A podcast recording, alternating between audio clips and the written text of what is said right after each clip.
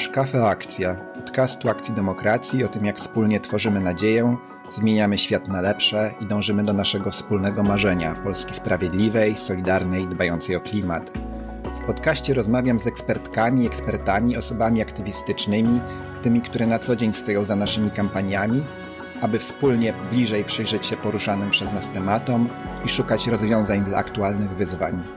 Ja nazywam się Piotr Cykowski i zapraszam Cię do wysłuchania rozmowy.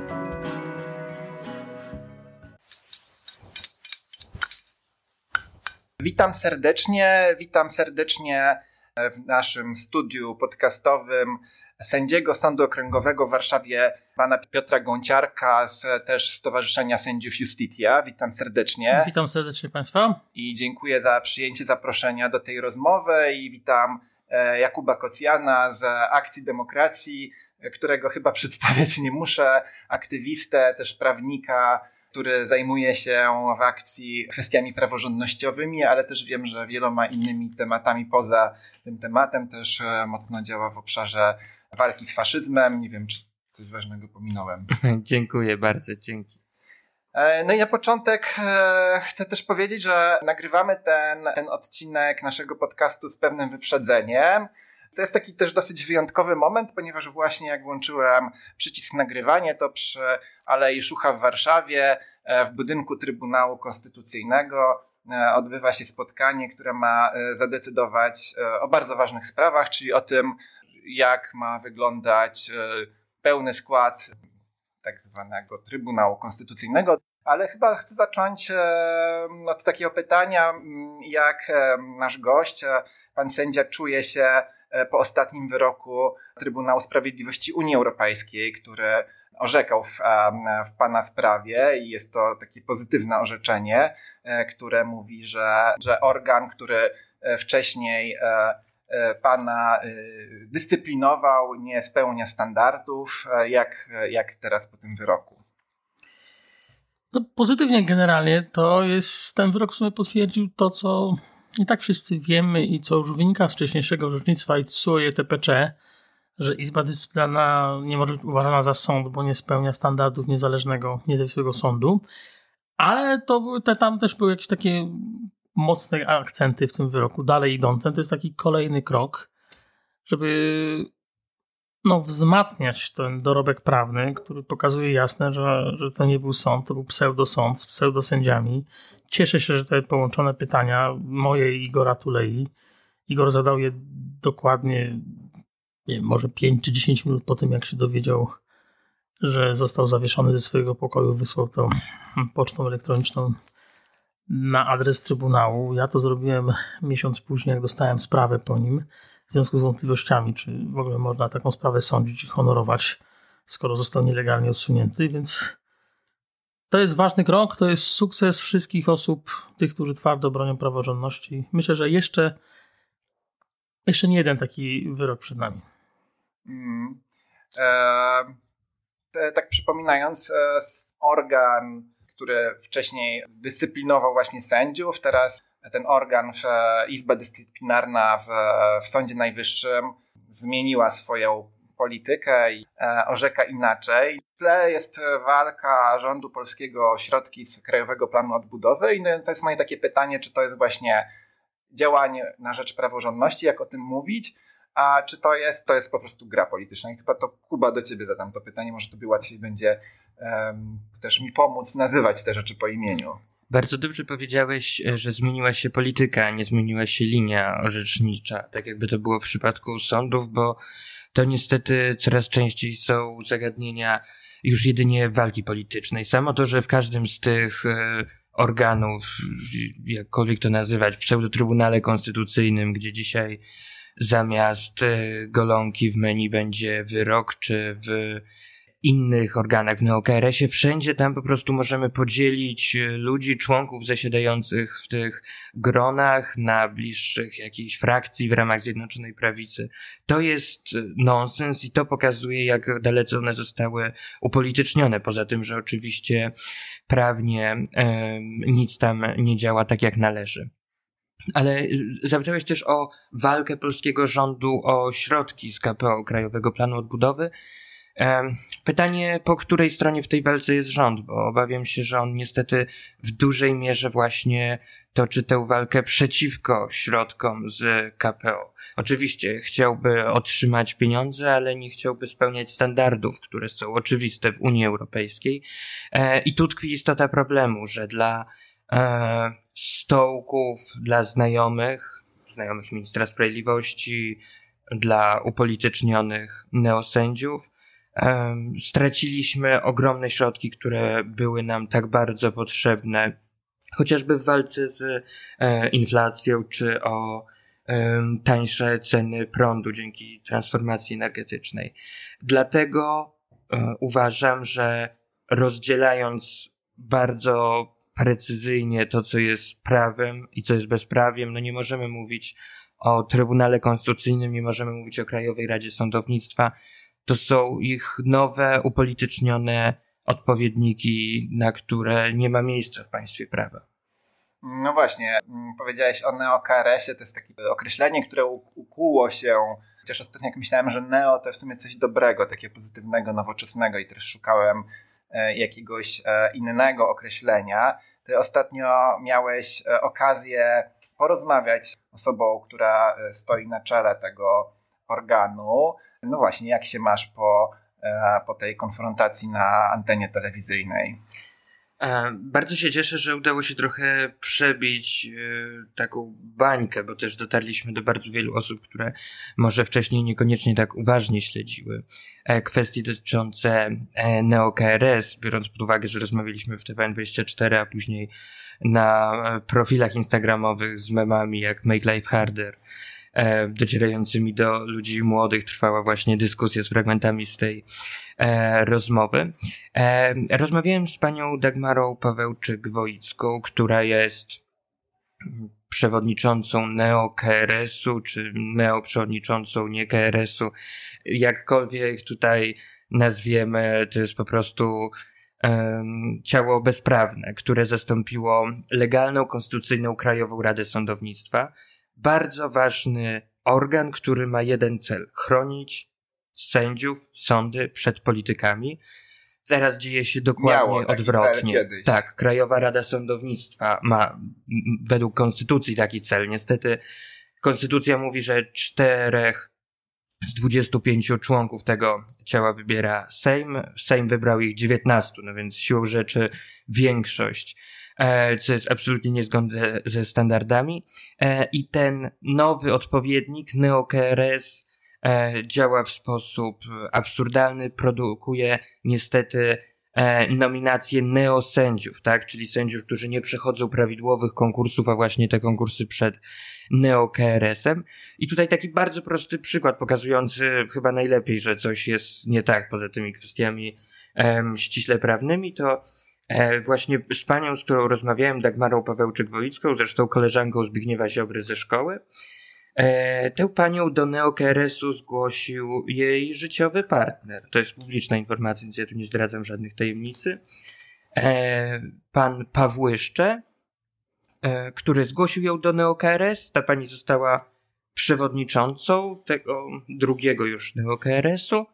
E, a następnie ten właśnie NeoKRS awansował pana, e, pana Pawłyszcze, jak i zresztą inne osoby, które podpisały mm, listę zgłoszeniową pani przewodniczącej NeoKRS i teraz e, pan Pawłyszcze jest w sądzie najwyższym neosędzią. I tak się to się kręci. Zaraz tutaj przejdziemy do tych spraw takich poważniejszych i tutaj z pytaniem do pana sędziego o jakby źródła tych e, spraw, które teraz się dzieją w Trybunale i w najbliższym czasie będą siedziały w budynku Trybunału. Natomiast jeszcze tutaj chyba Kuba e, wpadłem na to pomysł, jak to mówić, żeby lekko zmienić mówienie na neo-KRS w kontekście tego, jak e, przywołać tą historię na nepo-KRS i może będziemy mieć nepo sędziów, no bo po prostu jest to rodzaj nepotyzmu, tak? To brzmi bardzo dobrze, zresztą też próbowałem właśnie wytłumaczyć pani Dagmarze Pawełczyk-Wolickiej podczas tego programu, no kiedy ona jedyne co mi przekazała to, że jestem e, bardzo młodą osobą, no za co dziękuję, ale nie, nie wniosło to dużo wartości merytycznej tamtego programu się obawiam.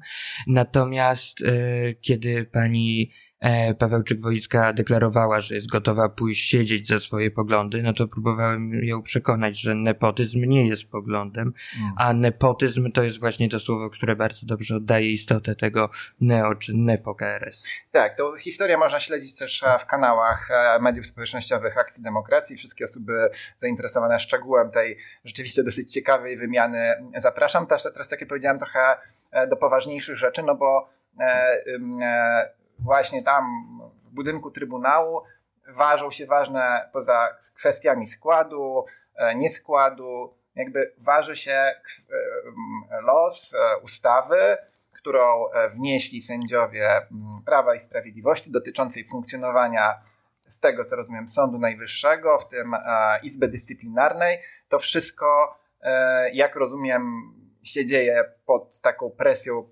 polityczną, żeby właśnie odblokować te środki dotyczące Krajowego Planu Odbudowy. Natomiast no, chciałem tutaj e, pana sędziego zapytać jakby o, o meritum tej sprawy. Co to za ustawa, czy ona, czy ta ustawa, jeżeli by została przez Trybunał e, jakby zaakceptowana, żeby weszła w życie, czy to oznacza dla, dla praworządności, dla sędziów takich jak pan, którzy no, nie, nie zgadzają się z takim manipulowaniem wymiarem sprawiedliwości ręcznym, e, czy też jakie po prostu inne rozwiązanie powinno zostać obecnie e, przedłożone w parlamencie, żeby z jednej strony ochronić praworządność, a z drugiej strony, żeby no, odblokować te środki. Czy tutaj mamy jakieś e, dobre rozwiązania? Od dwóch, trzech miesięcy to już wszyscy słyszymy o tym, że pan premier tam próbuje przeforsować jakieś hmm. swoje rozwiązania dotyczące składu nie będę oryginalny, jak powiem, że absolutnie mm, jest wręcz nieprawdopodobne, żeby obecny rząd z obecnym ministrem sprawiedliwości zrobił cokolwiek w kierunku naprawy praworządności i tym samym w kierunku odblokowania środków. Znaczy, być może politykom się wydaje, albo na użytek elektoratu no, mówią różne dziwne rzeczy i mówią takim propagandowym językiem, ale naprawdę e, w Unii Europejskiej Trybunale Sprawiedliwości w Luksemburgu, także Trybunale Praw Człowieka. No, nikt nie kupuje tych opowieści o tym, że u nas nie ma zagrożenia dla praworządności. Prawnicy europejscy, także politycy widzą, jak to jest, no, że to, te sądy są, są niszczone, że sądy polskie tracą autorytet, nie są, już, nie są traktowane w środowisku europejskim jako sądy niezależne. Ja sam, nawet teraz będąc na tym bocznym torze w Wydziale Wykonawczym, no widzę na przykład, że proste rzeczy, gdzie ktoś jest z zarzutami kryminalnymi, występuje polskie władze, polski minister za zgodą sądu, znaczy polski sąd wydaje postanowienie o zgadza się na przyjęcie do wykonania kary, bo na przykład władze obcego państwa występują, żeby jakąś osobę z kryminalnym wyrokiem przekazać do nas do odbycia kary i to się strasznie przedłuża. Czasami hmm. na przykład ta osoba, są jakieś uzgodnienia, ktoś miał być przekazany, nagle jest to anulowane, nie, nie wiemy w ogóle kiedy, jakby zawieszony w powietrzu. Nagle się okazuje, że człowiek, skazany kryminalista, który miałby przekazane do odbycia kary, same władze tego państwa o to występowały obcego do Polski, nagle go nie przekazują. Bo być prawdopodobnie, tak należy to rozumieć, że w jakimś postępowaniu odwoławczym obrona podniosła jakieś e, argumenty dotyczące tego, że w Polsce z tą praworządnością, z prawami człowieka, gwarancjami dla osoby oskarżonej czy skazanej no, nie jest najlepiej i nie można ufać polskiemu systemowi prawnemu. A tak podsumowując, no, praźródłem to już wszyscy prawnicy mówią, no mamy jakby Trybunał trzeba trochę osobno traktować, no bo Trybunał Konstytucyjny jest wybierany w tym trybie no nie najszczęśliwszym, jeśli chodzi o konstytucyjne rozwiązania, ale tak mamy w Konstytucji, że to Sejm wybiera, więc problem Trybunału to jest jedno i też bez naprawy Trybunału Konstytucyjnego tu też nie ruszymy. Usunięcia osób, które w ogóle tam nie są sędziami tego Trybunału, ale też odpowiedzialnością dyscyplinarną osób, które uchybiły godności, czy zachowały się niegodnie zanim objęły urząd, no bo pani Pawłowicz, pan Piotrowicz zostali formalnie legalnie wybrani, no ale ich, to co, wy, to co wyczyniali, to co robili zanim zostali sędziami Trybunału, no dysk, i w trakcie dyskwalifikuje ich od strony moralnej, ale i prawnej do bycia tymi. No. Pan Piotrowicz czynnie łamał konstytucję i yy, kolanem przepychał rozwiązania gwałcące niezależność sądów. Pani Pawłowicz w zasadzie robiła podobne rzeczy, a publicznie powiedziała, że głosuje za rozwiązaniem, które jest sprzeczne z konstytucją. Ona o tym wie przecież jest doktorem habilitowanym prawa, ale robi tak, bo taka jest linia polityczna. No to, wka, to dyskwalifikuje taką osobę jako potencjalnego sędziego jakiegokolwiek sądu, a szczególnie sądu konstytucyjnego. Więc to jest jakby jeden segment, a drugi, równie ważny, to jest Krajowa Rada Sądownictwa. No a y, jakiekolwiek zmiany będą chybione, będą kosmetyczne, pozorne, nieskuteczne w wymiarze sprawiedliwości, jeżeli nie, nie zaczniemy od fundamentu. Fundamentem jest legalna Krajowa Rada Sądownictwa. Czy taka, gdzie tych 15 sędziów wybierają sędziowie, jest prawdziwie niezależna.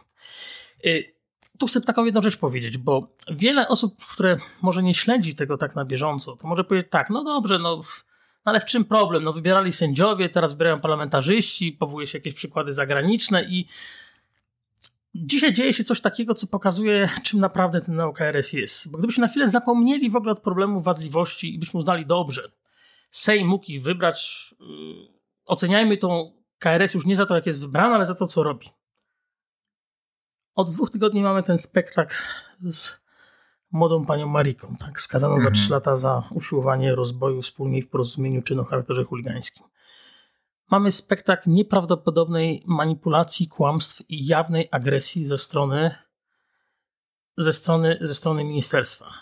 Przy czym, jakkolwiek ja tu nie chcę być jakimś takim, nie wiem, bronić na przykład no, takiej tutaj takich ekspertów prawnych z Ordo Juris, ale prawdę mówiąc, ich język jest bardziej powściągliwy przedstawiają argumenty, powiedziałbym, w takim stylu obrończo-adwokackim, z którymi można się zgadzać czy nie, ale to jeszcze nie są argumenty w kierunku jawnego ataku. To znaczy, też manipulują, ale to, co robi minister sprawiedliwości, co robią jego zastępcy, jest rzeczą nieprawdopodobną. To, co wyczynia pan Warchoł, doktor habilitowany. To może gdyby pan prawo, przywołał, bo nie wiem, czy wszyscy śledzą. Czyli sąd skazał tą młodą osobę na trzy lata pozbawienia wolności za usiłowanie rozboju. Co to znaczy usiłowanie rozboju? Czy przemoc fizyczna, celu zaboru rzeczy. Tu już był ten taki motyw, że ta pokrzywdzona dziewczyna miała tęczową torbę, którą chciano jej wyrwać. Była napastniczka z kolegami. Udało się jej obronić przed tym. Była z koleżanką, nie dała sobie tego odebrać, ale była przemoc. Było działanie z oczywiście błahego powodu. Czyli, że nie akceptuje tego, że masz torbę w barwach tęczowych, ja nienawidzę y, y, ludzi LGBT i tak dalej, no takie, takie poglądy. Biały dzień, kilka osób z przemocą. Dolna kara za rozbój to jest dwa lata. Czyli tej kary zawiesić nie można. Natomiast prawo stanowi, to mówiąc już od kilkunastu lat, że jeżeli czyn jest o charakterze chuligańskim, to ta kara wymierzona musi być nie mniej niż dolna granica o połowę zwiększona, czyli 2 plus 1, czyli 3 lata. I sąd to zastosował. Oczywiście padają argumenty, mógł nadzwyczajnie złagodzić, bo nie karana, bo młoda. Mógł, ale nie, ale sąd to zważył i tego nie zrobił, bo przeważyły okoliczności obciążające. Jest to czyn o charakterze chuligańskim. No, takie wyzywające łamanie prawa, za to, że się wam nie podoba czyjaś postawa, czyjeś poglądy, czyjaś torba, czy, yy, czyjś światopogląd, to w żaden sposób to nie uprawnia do, do przemocy, do, do kradzieży, do napaści w miejscu publicznym. I o ile taki wyrok jest zrozumiały, że sama osoba oskarżona, skazana nieprawomocnie, jej obrońcy mogą zarzucać sądowi, że sąd dokonał niewłaściwej wykładni prawa, że może trzeba to z innego przepisu zakwalifikować, że może powinien sąd tutaj za surowo potraktował. To jest dobre prawo obrońcy, że może polemizować z ustaleniami sądu i domagać się, by sąd drugiej instancji inaczej spojrzał na tą sprawę, na przykład łagodnie potraktował sprawcę. Tu nie można mieć pretensji, że obrońca będzie takie zarzuty podnosił w apelacji. Ale to, co my teraz mamy, to jest takie lansowanie się na pokazywanie, zobaczcie, złe sądy atakują biedną dziewczynę, która jest patriotką, która walczy z LGBT, walczy z tą zarazą i ona się temu sprzeciwia, a ją tu sąd z przyczyn politycznych tak surowo, yy, tak surowo, tak surowo potraktował. I chodzi o ten język. To jest, to jest mówienie, jeżeli Warchoł mówi o zbrodni sądowej, to to ma oczywistą taką konotację. Co to były zbrodnie sądowe? Zbrodnie sądowe były w latach 40. i 50., kiedy ludzi niewinnych na podstawie sfabrykowanych dowodów, patriotów, na podstawie wyjaśnień czy zeznań wymuszonych biciem i torturami skazywano na karę śmierci, w najlepszym wypadku na wieloletnie więzienie. To jest ta hańbiąca część polskiej historii, historii także polskiego sądownictwa. Przed rokiem 56. To są zbrodnie sądowe. I teraz mówienie tutaj, że to jest zbrodnia sądowa, szczucie, atakowanie sądu, ze strony polityków jest ono cyniczną grą, to jest dla swojego elektoratu, robi to Ziobro, jego pomocnicy. Wymieniam jeszcze raz nazwisko Marcin Warchoł, bo to jest coś skandalicznego, to jest doktor habilitowany prawa z Wydziału Prawa, tak? pracownik naukowy, naukowo-dydaktyczny, tak? to jest coś, coś dla mnie haniebnego. I teraz tak, zacząłem od KRS-u. Krajowa Rada Sądownictwa, ten neo-KRS, czy nepo-KRS, jakbyśmy nazwali, milczy. Co więcej, na swoim profilu na Twitterze oni się przyłączają do nagonki. Hmm. Oni za, zabierają zabierają głos w duchu takim, że to sąd nie powinien się zajmować polityką, czyli krytykują sąd za to orzeczenie. Mimo, że to uzasadnienie już ujawnione jest bardzo dobre. Wszechstronnie to sąd rozważył wszystkie argumenty i w zakresie oceny kwalifikacji prawnej i rozstrzygnięcia o karze to, to nie budzi wątpliwości, co sąd zrobił. Ale nawet jeżeli byśmy w jakiś, w jakiś sposób, bo czym innym jest krytyka, nawet prawomocne orzeczenie sądowe można krytykować. No, temu służą glosy, wypowiedzi publicystyczne. Możemy krytykować, polemizować ustaleniami sądu, że sąd się może tu pomylił, dokonał niewłaściwej oceny, ale nie w taki sposób, że minister atakuje sędziego, atakuje sądy, insynuuje, kłamie i podburza ludzi. W stronę pani sędzi z Sądu Rejonowego w Poznaniu przecież już padają groźby w sieci, groźby przemocowe. To już jest hejt, to nie jest jakieś takie tylko abstrakcyjne, robi się naprawdę, robi się naprawdę groźnie. I co, co robi KRS? KRS milczy. Zasadzie w ciągu całej swojej działalności dwóch kadencji Krajowa Sądownictwa z wyjątkiem jednego przypadku, gdzie tam się lekko ujęła za jedną z sędziów, ścigano za orzeczenie jeden taki przypadek, nigdy nie zajęła stanowiska.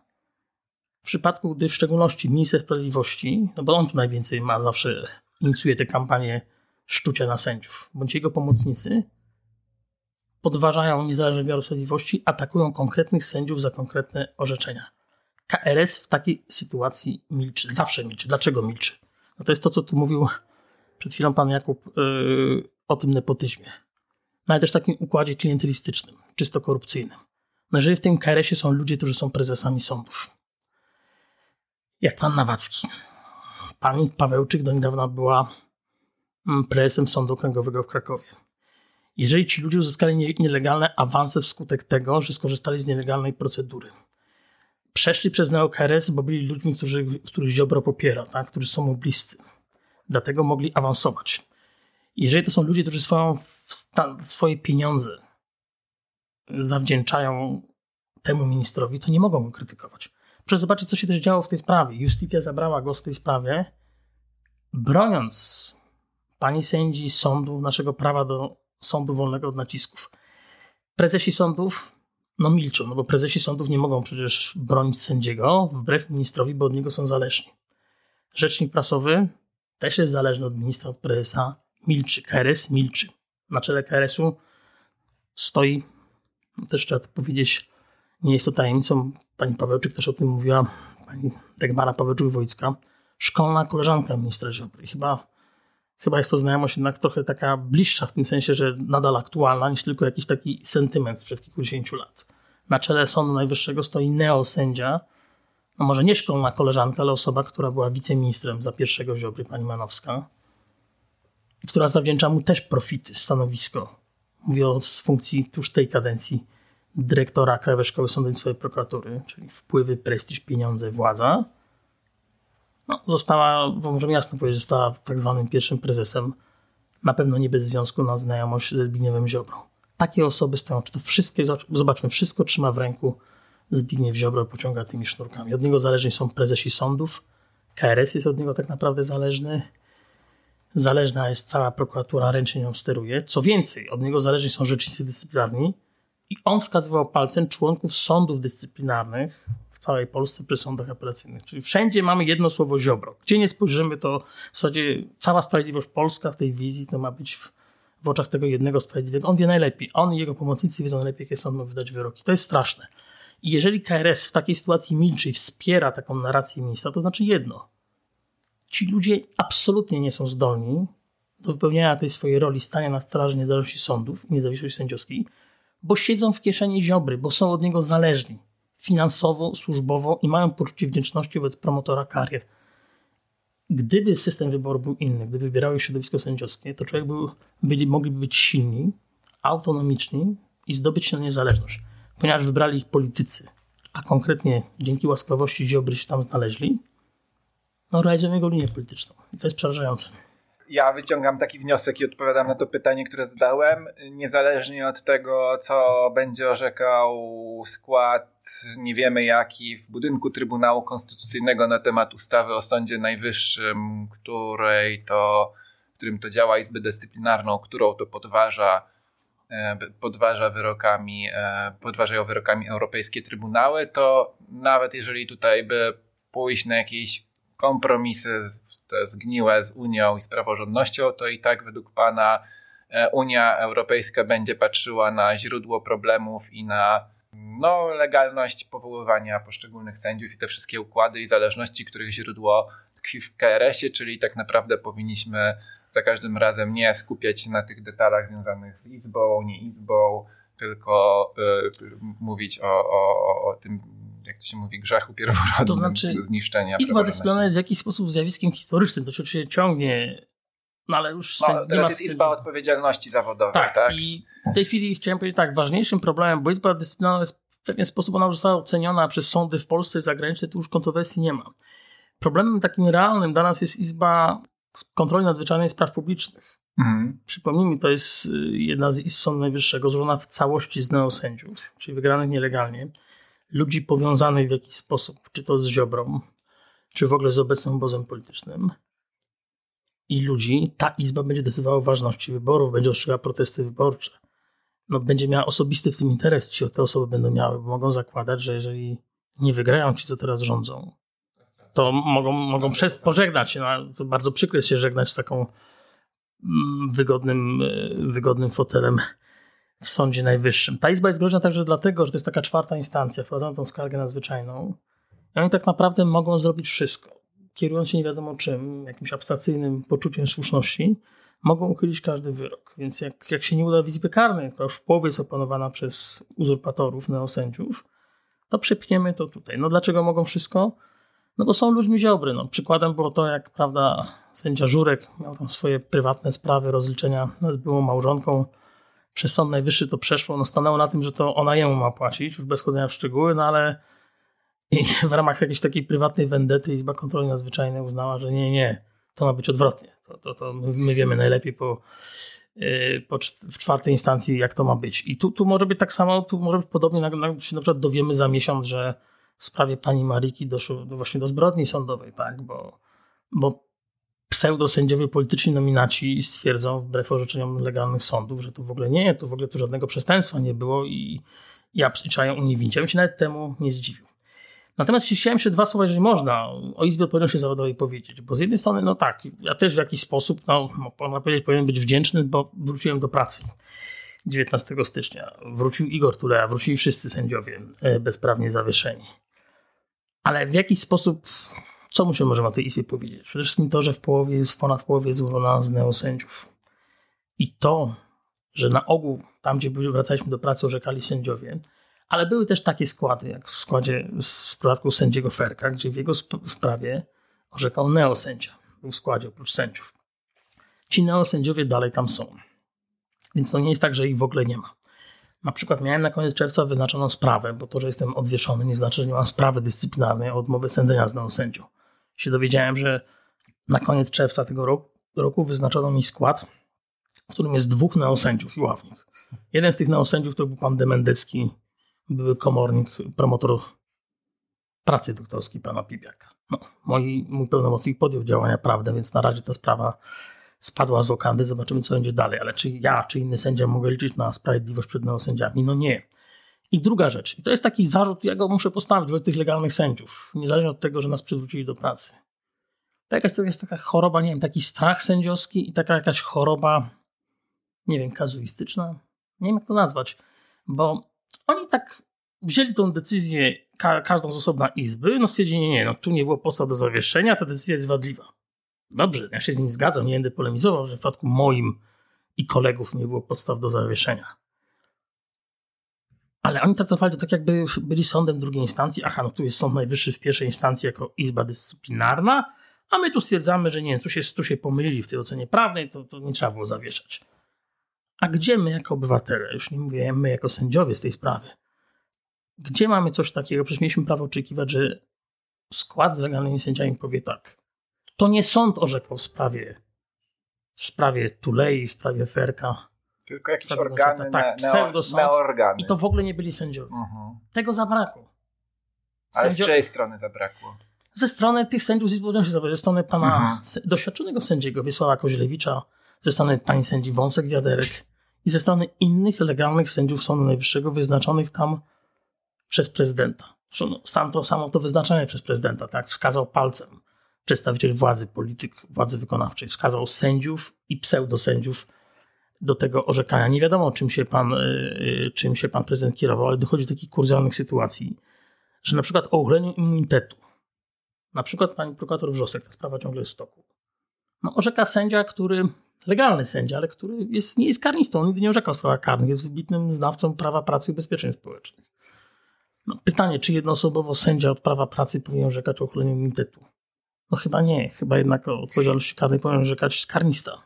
A ja chciałem zadać takie jeszcze może takie osobiste pytanie w takim wymiarze osobistym, no bo pan, pan sędzia mówi o tym wymiarze prawnym, mierzenie się, ale no jak to jest? Znaczy, no nie wiem, jak pan miał, że tak powiem, zasiąść na fotelu obok osoby, która no, nie jest legalnie powołanym sędzią. Bo to mi się wydaje, że strasznie trudna sytuacja. No, on tam jest nominowany, czuje się legalnie obsadzony. Zwłaszcza, że pan sędziego znał wcześniej. Pan go kwestionuje jego umocowanie. Jak, jak to jest? Czy pan rozmawia czy... na ten czy, czy może nie pan, ale też może inne, czy się rozmawia na ten temat, czy to jest po prostu no jakby mm, czujemy wszyscy, że coś, e, że tak powiem, unosi się w, powietrzu, ale później tymi pismami pełnomocników, i, bo to jest, mi się wydaje, że no tak psychologicznie bardzo trudna jest sytuacja. Trudne. Sprawę pana Zduna, który kiedyś był moim kolegą, nadeśmy kiedyś byli po imieniu, to ja wiedząc, że on y, uczestniczy w tej nielegalnej procedurze, to wcześniej jak spotykaliśmy się w jakimś składzie, ja go nawet pytałem, wysłuchaj, ty rozumiem, że nominacji nie masz, tak? Bo ja chcę mieć tutaj Y, pewność, że uchwały KRS-u w twojej sprawie nie ma, no bo, bo jak, jak jest, to nie siądę z tobą do składu, tak? Jak jesteś sędzią dele, delegowanym, to jeszcze mogę usiąść, ale jak jesteś sędzią sądu okręgowego nielegalnie powołanym, to nie siądę, więc myślę, że się tego myślę, że tego spodziewa. Oczywiście, że to jest, to jest w jakiś sposób trudne, to nie są przyjemne sytuacje. Ja to posiedzenie pamiętam, y, znaczy wcześniejsze, to gdzie złożyłem zdanie jeszcze odrębne, ale to, to, nie jest, to, nie jest, to nie jest miłe. I być może wielu sędziów jest jakoś uwikłanych. Nie wiem, wydaje im się, że no nie, nie, nie można tak brnąć, bo zrobi im się przykro, bo to są moi koledzy, no może oni poszli na skrót, ale tak nie wolno ich podważać. Myślę, że taka postawa jest bardzo groźna. Mhm. To znaczy, to takie udawanie, że nic nie stało.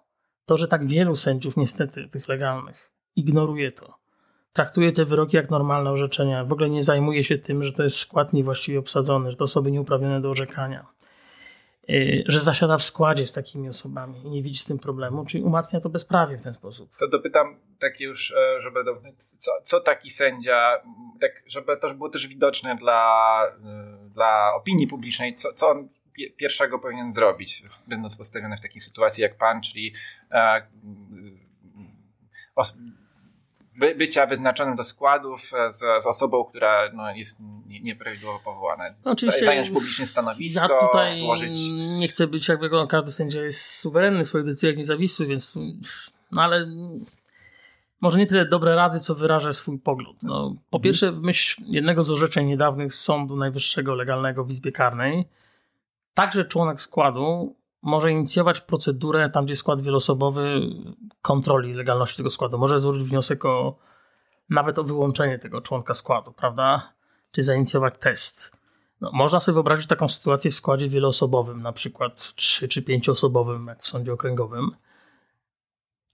że skład nie przystąpi do rozpoznania sprawy merytorycznie i na przykład odroczy bez terminu sprawę, przedstawi akta prezesowi w celu wyznaczenia sędziego legalnego, prawda? No, ja sobie wyobrażam, znaczy ja na razie nie mam takiej możliwości, ale wyobrażam sobie, że mógłbym siąść na chwilę w takim składzie, gdzie jest pseudosędzia, jeżeli były takie ustalenia w Radzie Narady, że nie przystępuje do rozpoznania sprawy, odraczamy ją bez terminu, przedstawiamy akta prezesowi, bo jest problem nieusuwalny. W składzie zasiada osoba nieuprawniona do, do orzekania. No i dostaje pan kolejne postępowanie dyscyplinarne. Zgadza za... się.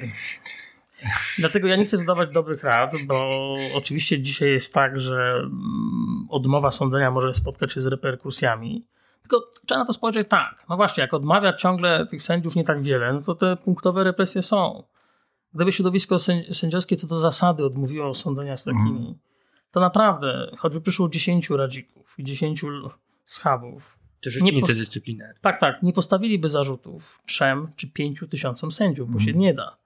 No ale duża część środowiska się z tym jakoś pogodziła i na to zgody być nie mm. może. My musimy ciągle przypominać, że nie, nie to, że się nic nie stało, to nie przyschnie. My ten, my ten problem musimy rozwiązać i muszą być nowe konkursy. I środowisko, ci, którzy poszli na skróty, muszą dać jasny sygnał. Nie chodzi o to, żeby ich wyrzucić z pracy, tylko żeby powiedzieć, zrobiłeś źle. musisz ponieść pewne konsekwencje. I ponowny konkurs, pewien wstyd, pewien ostracyzm, to i tak jest minimalna cena za błąd, który popełniłeś. Te sprawy, jak słyszymy, są bardzo skomplikowane i też angażują, e, tak, e, wpływamy trochę na nieznane wody i odpowiedzialności takiej właściwie no, moralnej, etycznej, też e, prawnej e, każdej osoby. E, ja trzymam mocno kciuki, żeby to się wyjaśniało, ale też e, no, przyznam, że po prostu przez lata zajmując się tą praworządnością, faktycznie jak się wyskoczy z tego na moment, to później trudno się zorientować. Kuba, zanim przejdziemy do dalej, to jeszcze chciałbym Ciebie poprosić, bo wydaje mi się, że to tak bliżej tego, jak, jak akcja demokracji jako ruch e, może też mieć jakiś nawet inny pogląd być może, bo Pan sędzia powiedział o dwóch rzeczach, o tym o o powoływaniu e, KRS-u przez sędziów. Ja bym chciał e, tutaj usłyszeć, czy jest jakiś pomysł na to, żeby obywatele mieli większy wpływ na e, wymiar, na sędziów, na wymiar sprawiedliwości, czy jest dobry kierunek, czy nie. Na drugie to jest chyba bardziej, żebyś skomentował ten paradoks, bo my odbijamy się w tym przykładzie Mariki, który no jest, ja to nazwę, przykładem homofobicznego ataku i mówimy o o ataku na praworządność, natomiast no ja sobie totalnie wyobrażam, chyba chcę to powiedzieć, że w państwie, jakim marzymy, to minister sprawiedliwości, które broni na straży, też również stoi na straży praw i wolności człowieka, raczej myśli o tym, że w przypadku no, rozboju, który na tle e, która po prostu w Polsce przesłanki, która nie jest chroniona prawnie, tak? czyli ataku ze względu na tożsamość osoby, e, czyli takie przejaw dyskryminacji, że jakby no, minister sprawiedliwości wręcz powinien no, dążyć do tego, żeby ten wyrok był po prostu jak najwyższy. Jak, jak, ty, to, jak ty to widzisz? A przede wszystkim to rolą prokuratury też, też dla jasności jest to, żeby te zarzuty e, stawiać. Tak też było w tej sprawie. To znaczy, a tutaj minister Ziobro próbuje przekonać, że że sędziowie się na kogoś uwzięli, no ale nie zauważył, że od paru lat to on ma całkowitą kontrolę nad prokuraturą i wszystkie działania prokuratorów, e, jeżeli mu się e, nie podobają, to spotykają się później z jakąś e, formą odpowiedzialności, represji, więc pytanie też o to, czy tutaj nie było jakiegoś takiego celowego, prowokacyjnego działania, żeby po prostu się lansować na sprawie i zignorować ofiary, no bo oni to w tej całej sprawie już tutaj e, obawiam się e, prawie każdy, już na pewno minister Ziobro e, zapomniał. To, co jest e, bardzo istotne, to przede wszystkim w przyszłości rozdzielenie tej funkcji ministra sprawiedliwości i prokuratora generalnego, tak, żeby rolą prokuratorów było stawienie e, zarzutów, natomiast ministra sprawiedliwości nie jest rolą też ingerować w e, każde e, postępowanie, jakie się e, toczy. Ponadto w tej sprawie, poza tym, że oczywiście no, tutaj nie ma żadnego jakiegoś nadzwyczajnie surowego wyroku, to jest absurd, to została wprowadzona minimalna kara w tej sprawie i to jest ważne, żeby, żeby to podkreślić no to też zauważmy, że mamy rząd, który wysyła taksówki dla ludzi zachowujących się jak neonaziści właściwie. Tam wypłynęły później zdjęcia tych osób, które brały udział też w tym rozboju, na przykład przy, ze swastykami, tak? No, jak tylko usłyszymy tę nazwę Front Oczyszczenia Narodowego, bo tak się nazywała ta organizacja, no to jest chyba oczywiste skojarzenie o co, e, o co tutaj chodzi i musimy zdać sobie sprawę, że e, rząd, że system, który nie wspiera obywateli, obywatelek, nie broni e, sędziów, prawników wtedy też, gdy jest to potrzebne. Jednocześnie wysyła taksówki ludziom robiącym sobie zdjęcia ze swastykami i to najlepiej oddaje jego motywację. Co do tego pytania o KRS w przyszłości, no to bardzo ważne jest, e, żeby to była zarówno naprawa, jak i reforma E, wymiaru sprawiedliwości, chcemy go maksymalnie przybliżyć obywatelom i obywatelkom. W ramach projektów dotyczących KRS jest Rada Społeczna, e, która właśnie by wyrażała ten e, wpływ obywateli i obywatelek poprzez różne organizacje społeczne właśnie na Krajową Radę Sądownictwa, ale to, co jest pewne, to, że po prostu nie może być sytuacji, w której większość KRS jest wybierana przez polityków, bo to prowadzi do takich sytuacji. E, jest inna jeszcze poznańska sprawa, o której chciałbym tylko powiedzieć jedno zdanie, bo ona myślę, że dobrze kontrastuje tutaj e, różne rzeczy. E, było postępowanie w Poznaniu właśnie dotyczące obrazy uczuć religijnych. Po tym wszystkim, co usłyszeliśmy o rozboju, który przypominam doprowadził w sprawie Mariki do na przykład wykręcenia palców, do to, co było przedstawiane jako zwykła szarpanina, cokolwiek to znaczy, to e, było też e, uszkodzenie stawów ofiary, ale e, więc wydaje się, że właściwie obrazy uczuć religijnych teraz e, z, zgodnie z tą polityką i podejściem jest poważniejszym przestępstwem niż e, rozwój.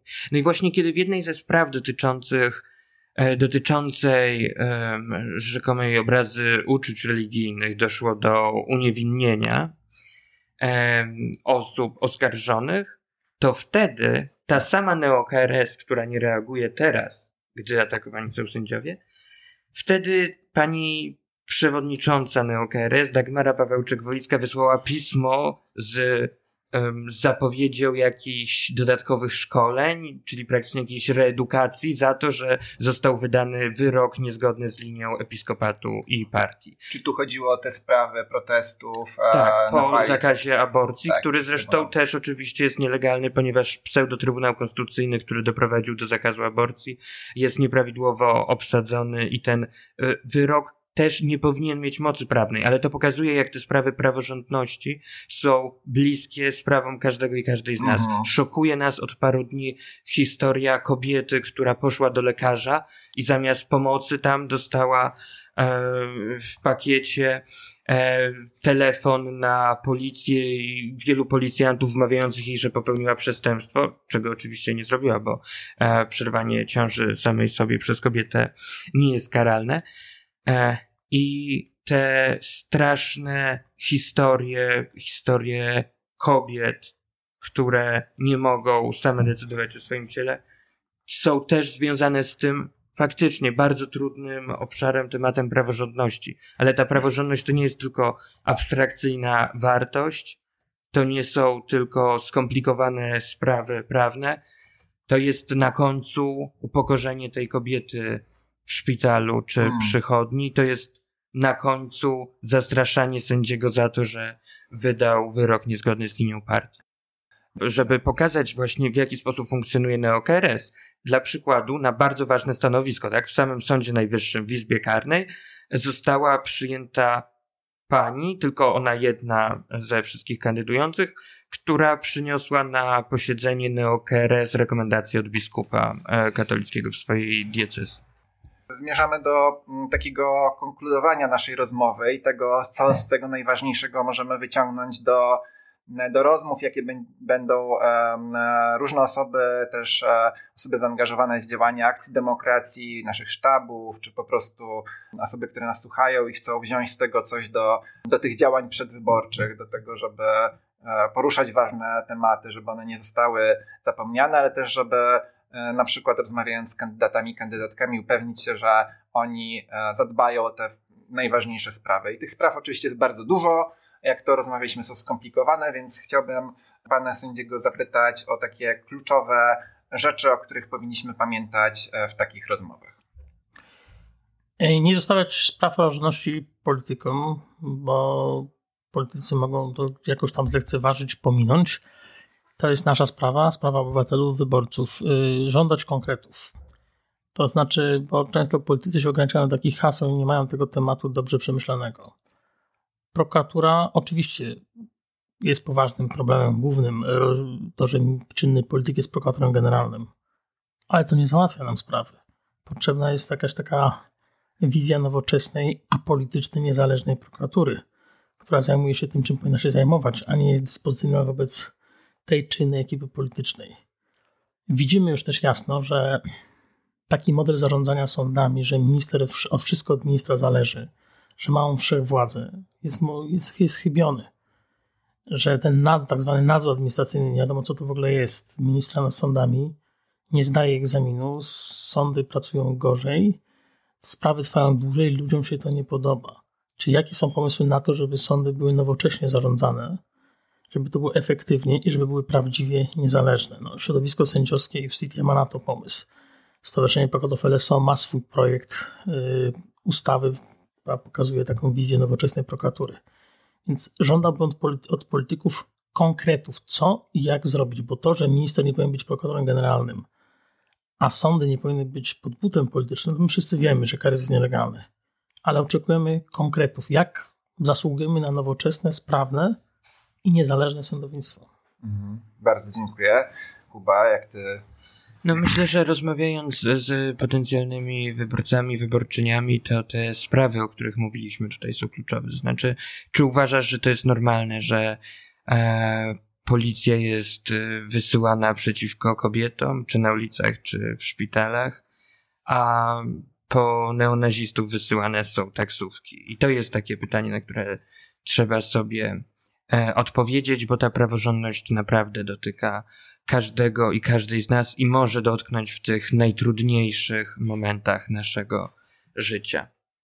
Ale rozmawiając z kandydatami i kandydatkami, bardzo zachęcam do tego, żeby po pierwsze e, przywoływać projekt Porozumienia dla Praworządności oparty właśnie na e, projekcie Stowarzyszenia Sędziów Polskich Justicja z jasnym pytaniem, czy w całości E, podpisują się pod tym, żeby oczyścić wymiar sprawiedliwości z tych nieprawidłowości, bo to musi po prostu oznaczać też e, usunięcie neosędziów. Te osoby oczywiście będą mogły później znów wystartować w konkursach, ale tak długo jak nie będzie takiego chirurgicznego cięcia, to zakopiemy się w weryfikacji wszystkich tych, e, tych powołań. Więc pytanie o poparcie ustaw porozumień dla praworządności, stowarzyszeń sędziowskich, prokuratorskich także a druga rzecz, jeżeli się e, podczas różnych działań spotyka z e, kandydatami, kandydatkami ze strony obozu, który zaatakował konstytucję i praworządność,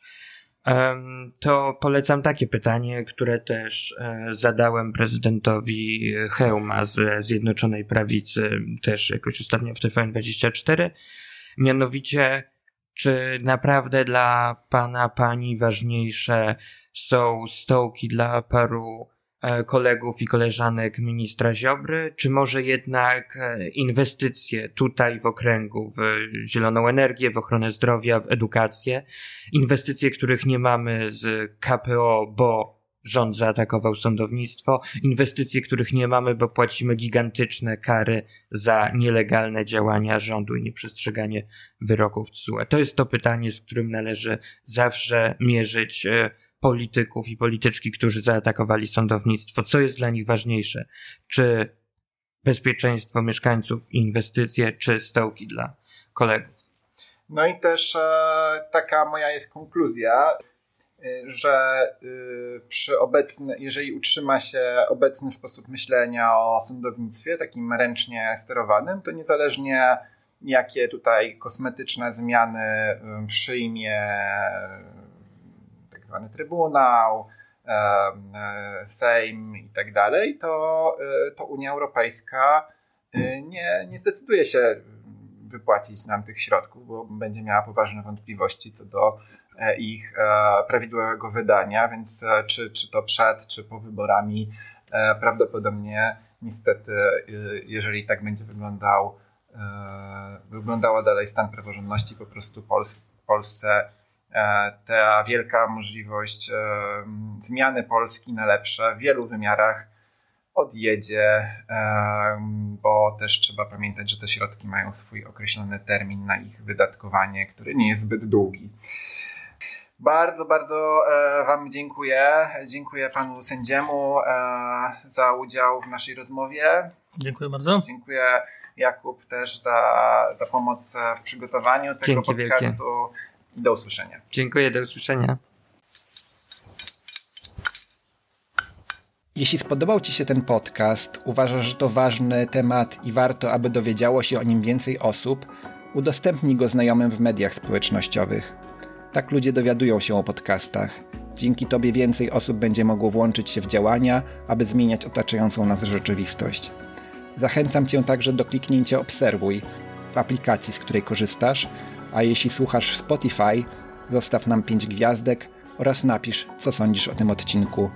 Możesz też napisać do mnie na adres kontakt małpaakcjademokracja.pl wpisując podcast w tytule wiadomości. Nasz podcast i wiele innych działań Akcji Demokracji powstaje wyłącznie dzięki zaangażowaniu wielu osób, które wpłacają nam choćby niewielką kwotę. Dzięki temu możemy działać skutecznie i niezależnie oraz rozwijać nowe pomysły, jak z progresywnym przesłaniem docierać jak najszerzej. Zapraszam Cię do dorzucenia się. To proste, wejdź na stronę www.akcjademokracja.pl i skorzystaj z bezpiecznego systemu płatności. I do usłyszenia.